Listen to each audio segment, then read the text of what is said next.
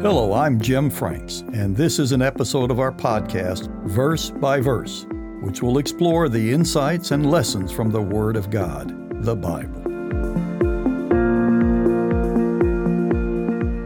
The Apostle Paul was a prolific writer. He is generally given credit for writing 13 or 14 books in the New Testament, out of the total number of 27.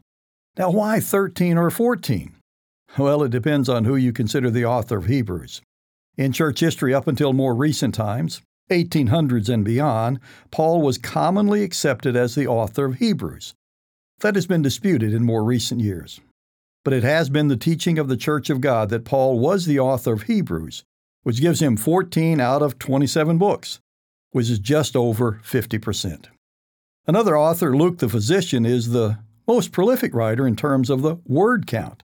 His two books, the Gospel according to Luke and the Book of Acts, are two of the longest books, making up 27.5% of the New Testament. From the website goodquestionblog.com, Luke is credited with 37,932 words in Greek. Paul's writings, if you include Hebrews, has just slightly fewer words. Between the two of them, Paul and Luke, they wrote more than 50% of the New Testament. Now, when you ask who is the most prolific New Testament writer, you would get two answers Paul, if you consider the number of books, Luke, if you consider the number of words. But let's talk about Paul before we get to our verse in this episode of our podcast. Theologians have struggled over the writings of Paul. Some from the past went so far as to claim that the Apostle Paul was schizophrenic, since in their minds he couldn't decide if he was for the law or against the law. In their view, the epistles that strongly support the law were written during a different time in Paul's ministry, when he was still moving away from Judaism. But there is no evidence in the Bible of such an assertion.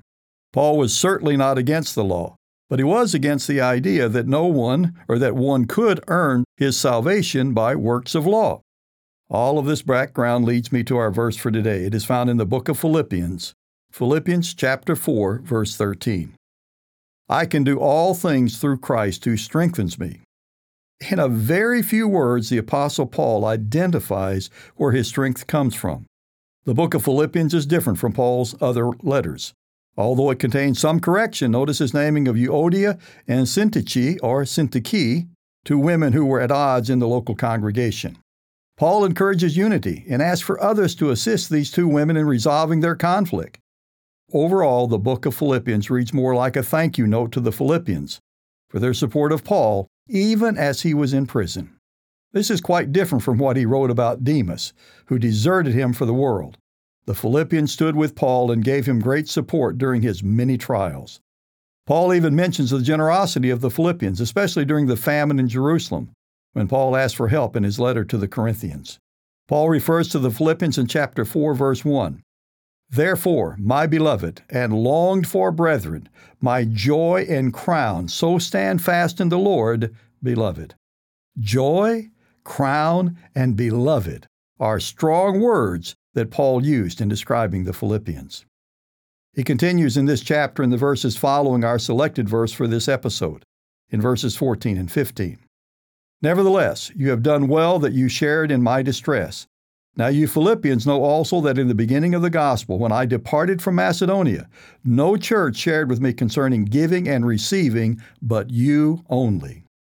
Verse 13 is one of those summary verses in Paul's writing to the Philippians that it is really a summary of his ministry, which was used to inspire all those in the churches under Paul's guidance. Even though he was more corrective in other letters, he spoke about unity often in all his letters.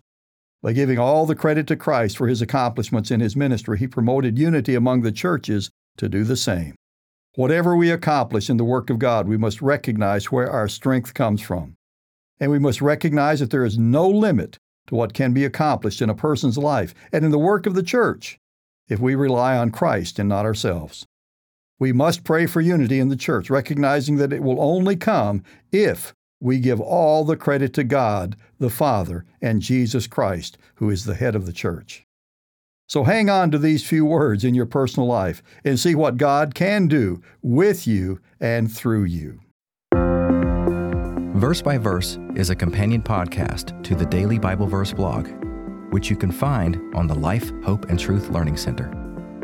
Check out the show notes for more.